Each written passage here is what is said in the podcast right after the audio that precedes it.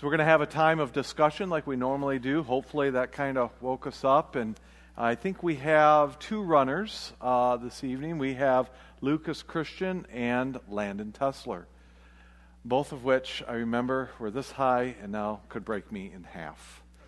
So they're going to be running mics. So just raise your hand, and we'd love for you to get a mic before we talk because people online, they can hear better that way. And so can everyone else here, especially myself. Who here is quickly losing their hearing daily. Anyone at all? That's me, all right? Have you done this move yet where you have to do this when people talk to you? Yeah, that's a piece of humble pie. All right, with that being said, let's tap that button. Here we are. This is our entire text that we did this morning. Now, truth be told, we really concentrated on 15 through 18, and we're going to be focusing in on verses 20 through 23 with some other stuff, but that's our entire text. So, with that being said, what are some things that stood out to you? Maybe it was convicting, maybe it was new, maybe it was a reminder of an old truth. Ob- observations, applications. Any anyone at all want to start out or questions for that matter? Things that stood out to you. Dave, we have Dave right over here.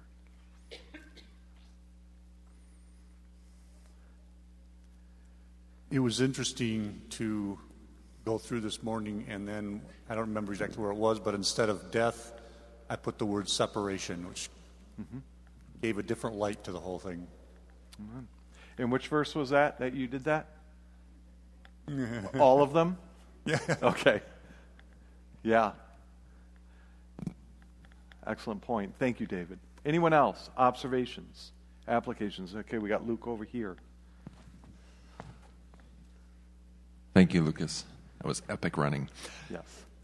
I mentioned this in our breaking ground time our, uh, on Wednesday, but verse 20 is something that uh, sticks out to me in a special way where it says, When you were slaves to sin, you were free from the control of righteousness, which is an interesting sentence to consider because why would we, why would we want to be free from righteousness?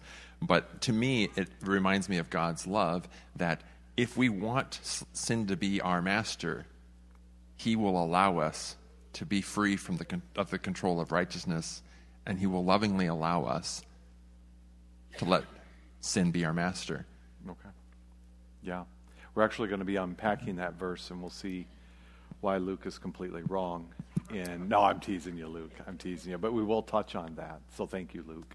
Anyone else? Observations, applications, things that maybe spoke to you hey, you know, I've never looked at it this way. And yes, we have right up here, so fastest one. Thank you. Look at that. Right, right here, right here. Yep.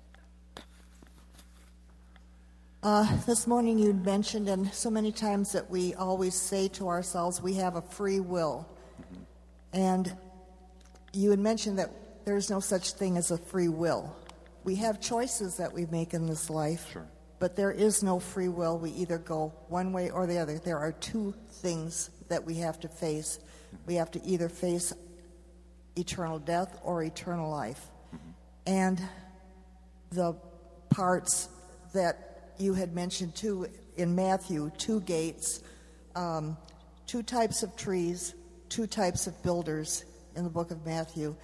And I never really gave that much thought because when you ta- when you talked about that we don't have we have no free will, we seem to think that we do. Yeah. I mean, throughout our lives, we say, "Well, I have free will. I can do this and I can do that," but we don't have free will. We have choices that we have to make, and God allows us to make those choices, mm-hmm. whether good or whether bad, and we have to suffer the consequences or the rewards of what choices that we make. Yeah. No, I appreciate that. We're either a slave to sin or a slave to righteousness, sin and death, Christ or Jesus. So, excellent point.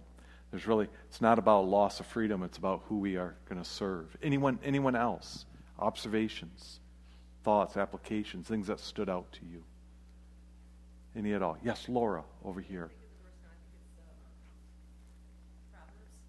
Proverbs, maybe. Uh, the Lord, the man, you know, plans his steps, but the Lord directs them. Mm-hmm not getting it exact, but. That's all right. I never do either. so anyway, that's just kept going through my head. Okay. All right. Thank you, Laura. I appreciate that. Anyone else? Observations, things that stood out to you? Yes, Andrea. And so far, Landon is winning three to one. Thank Um, you, Landon. Yes. Context is everything. So what stood out to me was the, the meaning of slave in the passage as being willingly a servant of. Yeah. Amen. And how you, it, it's neat how it actually kind of bleeds out of the passage of that context when it says, pre, who you present yourselves as slaves or obedience to. Yeah. Anyone else? Observations, things that, that struck you? Any applications? All right. Yep. We have faith right over here. And, oh, look at that. Faith, you. Um, I like the example of Billy and how that um, he did not have to listen to Sergeant anymore when he was not any longer a soldier. Um, I thought that was helpful. But I also was thinking about how earlier in the message you had said we are we say we're we're child of a God, but then we're not living like it. We're just saying it in name. And if we didn't really spend time with a master and we didn't really listen to a master, how could we really say we're slaves to that master? And I think that's a convicting thing every day that we have to think about that if we really are saying we're a Christ follower, how much time is he getting? You know, and um, one of the ladies in my Bible study says, throne before the phone. And I think that it, not just phone, but so many things. Do we go to the throne first, or, or is it sort of a last recourse when we're in trouble? And that's convicting and challenging, I think, for me and for probably everybody else. Yeah, I think for all of us. Except, yes, all of us. Anyone else? Thank you, Faith. Observations, applications, things that spoke to you in that passage. Anyone else? Yes, we have Garrett over there. And thank you, Landon. Appreciate that. Lucas, do, are you just holding? Okay, go ahead, Garrett. Um, I was just thinking through the contrast between how when you're a slave to sin, you seek it, you seek sin, and you are perceiving enjoyment or pleasure from it, but it never satisfies, and you're empty and broken on the other side. And how that's such a contrast to being a slave to Christ, where there is joy and peace when we are, as you said this morning, embracing Him with our inner being and our heart um, as we obey and walk out in obedience. And it's just such an amazing contrast that Yeah. our, our servitude ends in joy and peace and, and grace versus brokenness. Yeah, there certainly is a huge contrast between the masters, is there not? Sin and death is a cruel slave master. Um, and of course, Jesus Christ is loving, kind, merciful, and gives us gifts. There's a world of difference between the two. Anyone else? Observations? We have Kurt Ellis over there. Thank you, Lucas. I didn't really have any comments. I just wanted Lucas to I win one. I knew that, Kurt. That is a way to cheapen the moment, and that is a moral failure on your part. Anyone else? Observations? Have things that spoke to you? All right. We'll walk through this together. Um, and uh, so let's condense this a little bit. We're going to take all these words, and just to let you know, you're going to get out tonight. We're going to touch the space bar, and we're going to condense it down to that right there. In fact, let's hit the backspace. There, we'll keep it right there. I'll tell you when to hit. Well, I probably won't remember, but when I say the verses, when I say the words in verse 15, you can tap that space bar. So we're going to be looking at this tonight, a little bit more condensed. But before we do so, let's open in a word of prayer, and then we'll just walk through this together. And obviously, we'll get out by design, 10, 15 minutes before the hour. Spend that time talking with one another, uh, getting to know one another. Gracious Father, um, help us to see this passage and not just see it, but uh, apply it to our lives. Have it renew our minds. Father, you are good. We do ask that um, we would be your slaves, your servants, and that would be seen in how we use the parts of our body. Um, Lord, start with me. And it's in your Son's precious name. Amen. All right, so let's hit the space bar. Here we go. The first thing we see here is that in verse 15, Paul, in some way, is going to repeat the argument that he did in Romans chapter 6, verse 1. It's almost word for word as you see it up there. In Romans chapter 6 1, it says, What shall we say then? Are we to continue in sin that grace may increase? Far from it. God forbid. What an abhorrent idea. Then, just 14 verses later, he basically says it again in a slightly different form. Uses different pronouns, by the way, instead of yous, he we's. What then are we? And Paul just kind of includes himself in there. To sin because we are no longer under the law, but under grace? Same answer. Far be it. Far from it. So, once again, Paul's going to have to fend off some arguments of accusations from both sides of a single subject. In short, Paul's once again anticipating being accused of exalting righteousness out of one side of his mouth and then giving license to sin out the other side of his mouth. So he's going to approach it in a little bit different way this time, 14 verses later.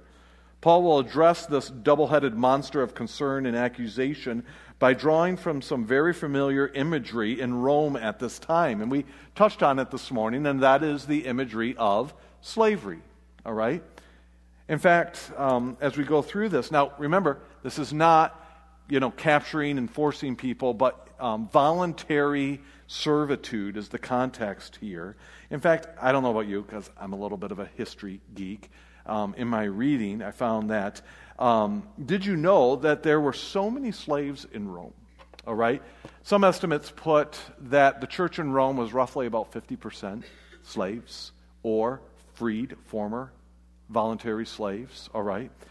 And that in Rome there were so many slaves that the city was encouraged to discourage any slaves from having any kind of identifying mark or uniform for fear that they would start to realize that they had power in numbers. So they wanted to make sure that that wasn't seen because there was just so many of them in the city of Rome. And so he, he borrows from that language here.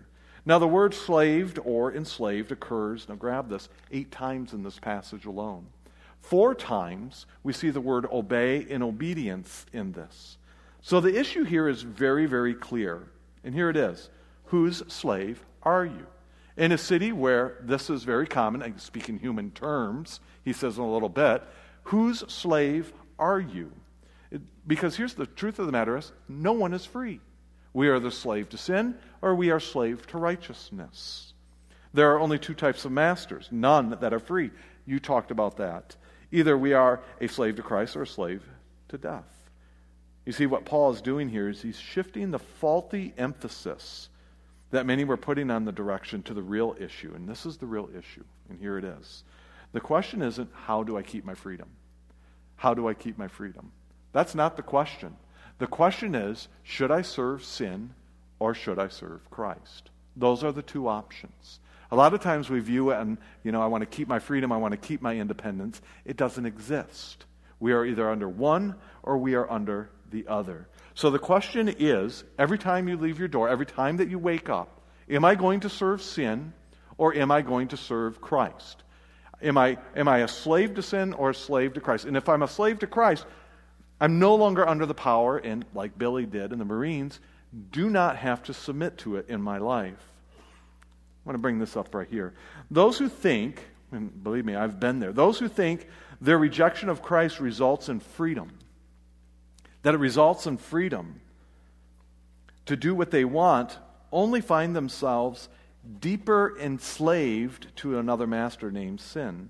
Now, I want to pause here for a moment because on Wednesday, when we broke ground in the prayer meeting room, the fireplace room, yes.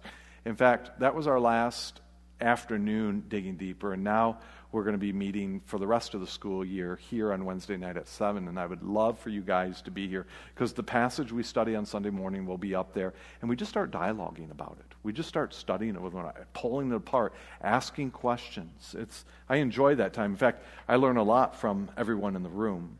But I want to pause here for a moment because on Wednesday, when we broke ground in the afternoon, there was a really good question that was raised. All right?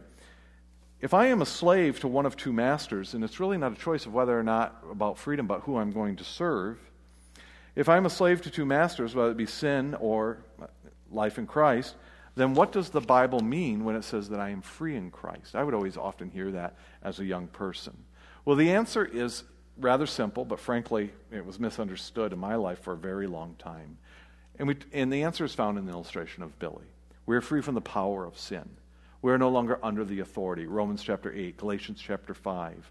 We can go into this world and, and say to our old slave master, sin, while it is true you have a new master in Christ, there is a, I'm, I'm going to stop there for a minute. While it's true you have a new master, no longer under sin, there's a world of difference between the two of them. Garrett brought this up just a minute ago in the contrast.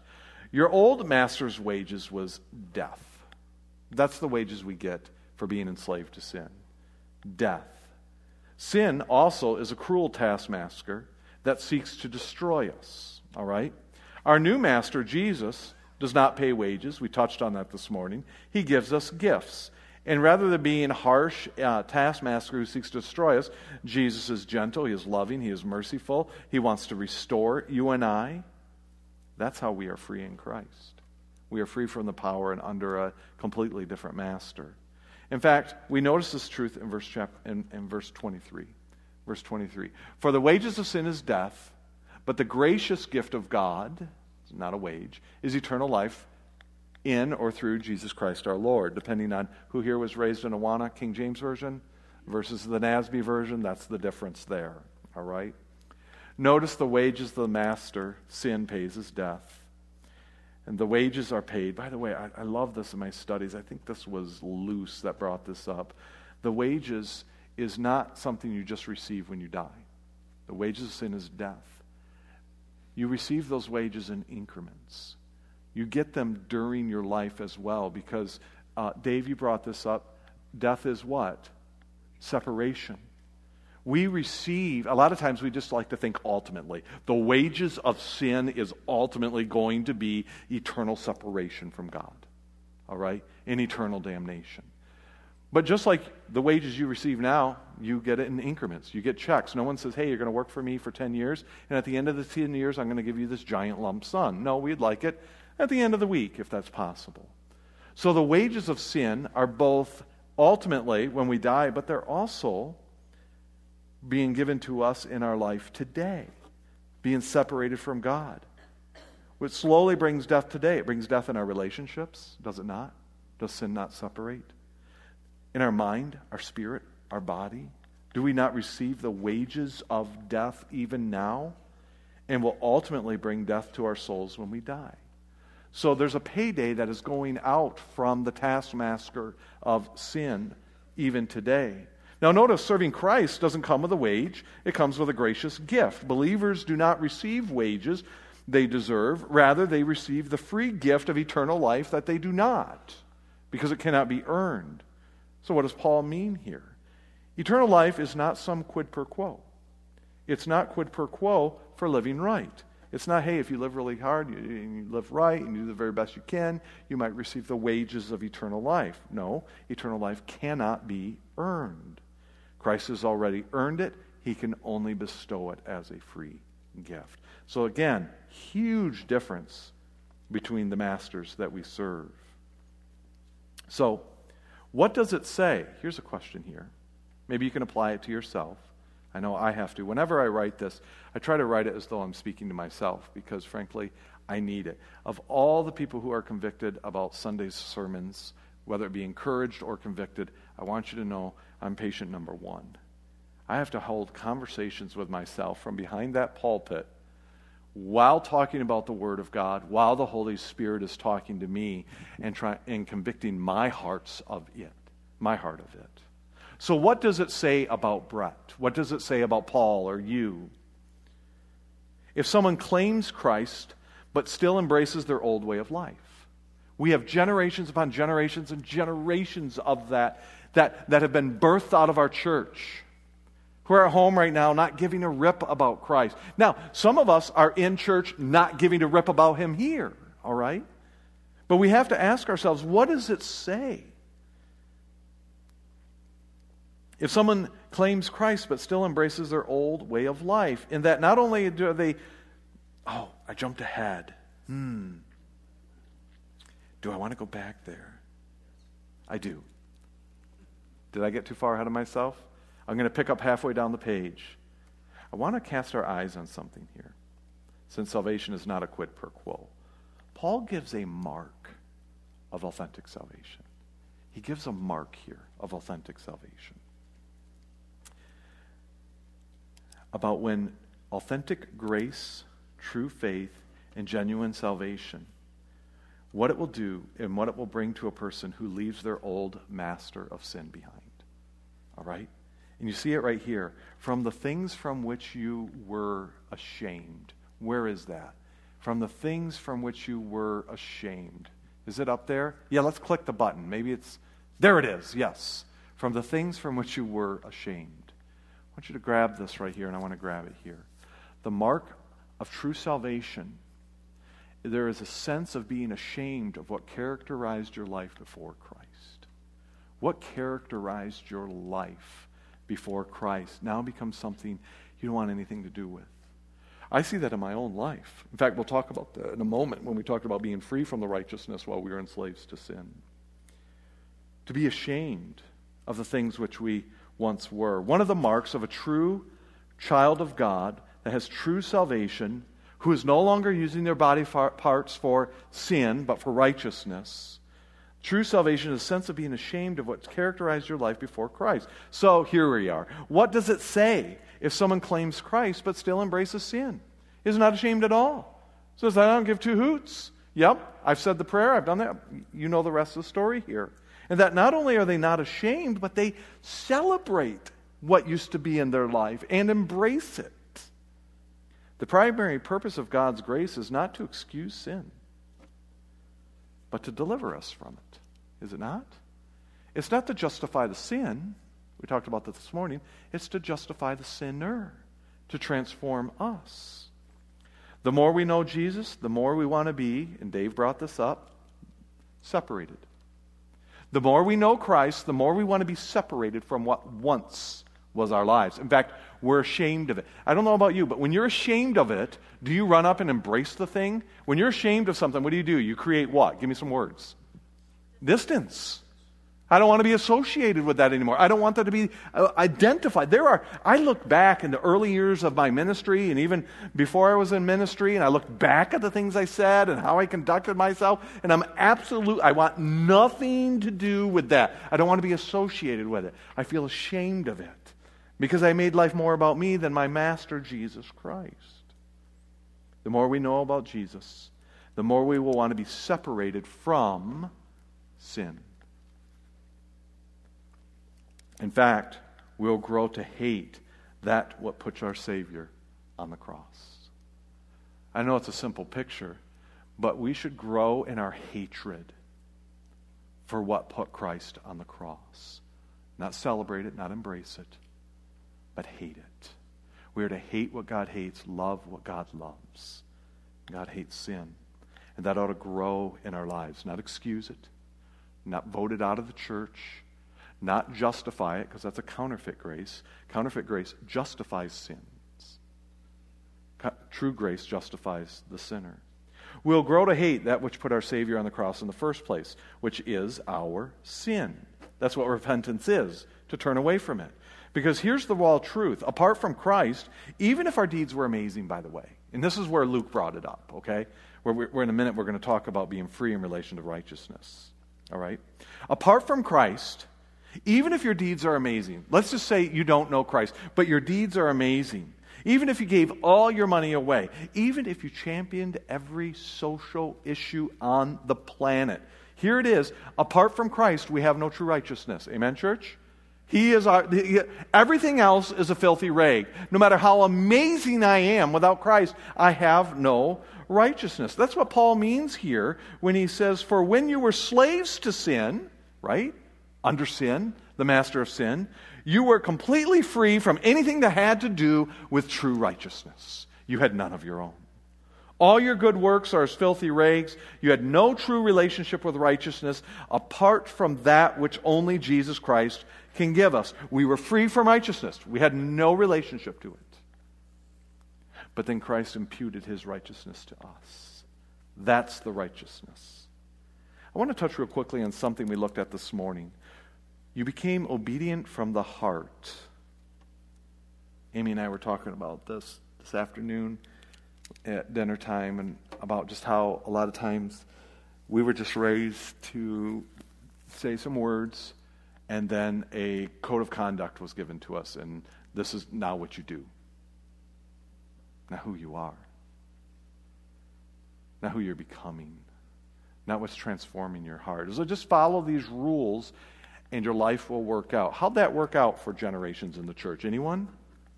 No, terrible. You became obedient from the heart. Faith and, obe- uh, and obedience, I want you to grab this. Faith and obedience are inescapably related in all of the Word of God. All of the Word of God. There is no saving faith in God that does not produce fruit of obedience. You were saved unto good works. Here's something fruit of the Holy Spirit. How many here have ever seen someone who's really good at doctrine and have got it nailed down and they pick it up and beat people to death with it? Anyone at all? I think we might have seen that from time to time within the Baptist church, all right? Where it's like, hey, I have sound doctrine. I'm going to beat the snot out of you with it. It ought to be transforming our lives, not being used to somehow beat people into submission from the heart. There is no saving faith in God that does not produce fruit of the Holy Spirit, fruit of obedience. And if there is no growing obedience, there is no godly faith. If one is missing, you might want to check if the other is present. Now, if you're anything like me, there's a there's a piece of me that wants to fight that. So I'm just going to read some scriptures and just let the scriptures speak into our defiant hearts a little bit. In Titus 2:14 it says this, Christ redeems us from every lawless deed to purify himself a people now, that's the wonderful imputed righteousness of Jesus Christ that we could never earn. There's no question about that. But then look how he finishes it in Titus 2:14. Christ redeems us from every lawless deed to purify himself a people here it is that are zealous from the heart to do good works. Zealous from the heart. Salvation is according to the foreknowledge of God, Paul says, by the sanctifying work of the Holy Spirit. Now grab these words. In order that those who believe will obey Jesus Christ. You'll know they're my disciples and that they love me if they obey my commands. Friends, upon salvation, we have been called to a profound obedience and have become recipients of a glorious benefit that is ours in Jesus Christ. And what is that glorious benefit? It's not your health insurance papers that you stamped. Here it is. It's much more than that a radically transformed heart is what salvation gives us a radically transformed heart. I have a question for you, and feel free to answer this, okay? When you love someone from the heart, what are you willing to do for them? Talk to me. If you truly love someone from the heart, what are you willing to do for them? You would die for them. You die for your wife? Yeah. Yes? You pause. Did you notice the pause there? okay, you would die for her. What else? Talk to me. Similar answers, but let's let's just answer. What would you do? You would help them. What's, help them with anything. What's that? Whatever is required. And if you love them, it's, it's not a, oh, you know, here we go again. Let me ask those of you who may be married, all right, or are going to be married. If your spouse was in a burning house, would you not run in to save them? Okay, bad example. All right, I just I can see some of your faces right now. I don't know. You know, it's been a long, long. Barbara, I didn't even see you twitch over there, all right? People are thinking about it. You know, what is his life insurance is still. Now, let's move forward. Let's go this way. You remember Sam DeMan? You know, he needed a kidney transplant in order to save his life. And Christy DeMan said, I got two. She was a perfect match. And through that, she was able to through God's providence, extend Sam's life. Sam used to just cry. He was so thankful. He'd give.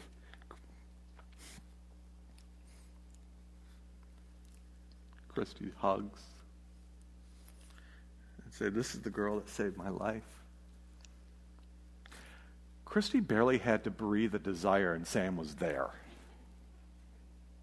He championed her for the years that he was alive. If a person gives you a kidney that saves your life, that will transform your heart. I have a cousin who was killed in a car accident years ago, healthy as an ox. And uh, he was brain dead. They harvested all of his organs. They donated them out, and one of them went to an older man. And he's still alive because of it. And once a year, the family goes to visit that man. And they put a Steph, thank you. And they listen to their dad's heart. And that recipient that heart says, anytime, any place, anything, I owe my life to you. We love you guys. Changes our heart. Doesn't keep us cold. Think about people in their relationship with Christ. Are we cold, indifferent? or alive, sensitive, and available to Christ. If you found out that the person who gave you life needed or wanted something from you, would it not be your desire to do everything you could? That's what we're talking about here. My friends, here's the point. What draws us to obey Christ should not simply derive out of duty. Sure, there's times when you don't feel like it. Then run the stinking race. Run it in a way in such a way that you win it. Be disciplined. Do what's right even when you don't feel like it. But it goes beyond that. We should not just serve Christ out of duty, but out of love, out of gratitude. Once we receive salvation as a gift through Jesus Christ, we should be willing to walk, walk over hot coals to obey Him, to glorify His name, to worship Him, to serve Him, to offer our body parts to righteousness, to offer our bodies uh, as parts to edify the church. Here is an unbelievable, undeniable, universal truth that Paul is saying here that every time he writes to the church, he says this Jesus Christ alone paid the cost of your salvation, the cost of your salvation. There it is. But he calls us to pay the cost of discipleship, to deny ourselves, to follow him. By the way, daily, daily because he's our master, not sin. Jesus Christ alone paid the cost for our salvation, but he calls us to pay the cost of discipleship. Oh, in this world you will have what? Trouble. And when you hit that trouble, retreat. Run away and live for yourself. No. Take heart. I've overcome the world. Friends, everyone serves a master. There's no such thing about, is, about losing freedom. We don't have any freedom. We're a slave to sin and we're a slave to righteousness. The question isn't, how can I keep my freedom? The question is simply, who will I serve? That's the only question on the table. Here's a question for you Who are you serving? Who are you serving? Who am I serving? And what Paul says here is very simple. It's so simple. I'm going to read it just slowly here. You can tell a great deal who a person belongs to by the pattern of their behavior. You can tell a great deal who a person belongs to, sin or Christ, by the pattern of their behavior, by who they serve more. That behavior does not need to be perfect. I was talking to a young man this morning after the service, tears in his eyes. That behavior does not need to be perfect. I thank God for that. But it should be growing It should be growing more and more. It should, it should be out of love and not merely duty. So, with that being said, can you go back to the, I think it's slide number two. Slide number two. Let's go one more after this. There it is. With all of that, I'm not going to do much color commentary, but with everything from Wednesday, Sunday morning, Sunday night, as we read this, and your mind floods with the study of our details, just allow them to teach you. Allow the Holy Spirit. Therefore, pointing back to the first command in Romans, don't live for sin. Sin is not to reign in your mortal body so that you obey its lusts. You've been saved from that. Not just hell, but from that. And don't go on presenting your mouth and your, and your feet and your, and your hands and your mind and your, your body and your organs as sins of instruments of unrighteousness, including that which would have been a strong one as he writes this in Corinthians sexual immorality. But rather present yourselves as a voluntary slave, not to sin, but to God. As those who are alive from the dead, who are alive from being separated from God. And your body parts, rather than instruments of sin, of righteousness for God. For sin shall not be a master over you, for you are not under the law, but under grace. What then? Are we to sin because we are not under the law, but under grace? Far from it, God forbid. Do you not know that the one to whom you present yourselves as slaves for obedience, that tells you who you're a slave to? The one whom you obey. So, which one are you, Paul says to the church, who's fighting over everything? Are you a slave to sin, resulting in death, but by the way, you're going to get paychecks during lifetime? Is it going to be sin resulting in separation, or obedience resulting in unification with the righteousness of Jesus Christ? Thanks be to God that though you were once slaves to sin, you became obedient from the heart to that form of teaching to which you were entrusted. What form? The teaching of Jesus Christ. And after being freed from sin, you become slaves to righteousness. I'm speaking in human terms because it's such a huge concept, it's going to break down. Presented your bodies as slaves of impurity, sexual immorality, lawlessness, resulting, by the way, in further bondage. We've all seen that. People who claim their freedom. And with each passing day, they're absolutely crushed, crushed by the weight of sin.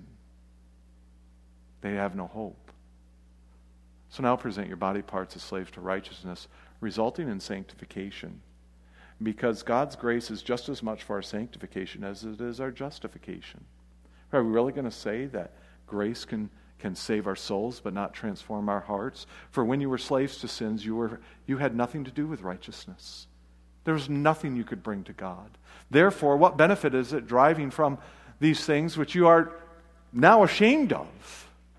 For the outcome of those things was separation.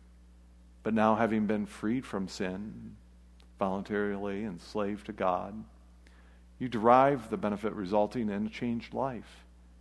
And finally, eternal life. Because if I were to sum it all up, the wages of sin is death. The wages of sin is separation. But the gracious gift of God is eternal life in Jesus Christ, our Lord.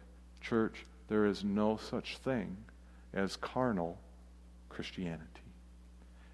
Dear Heavenly Father, dismiss us with your blessing. Thank you for your word. May it grow in us. May it be a spring of water that springs up continually, growing we never thirst again.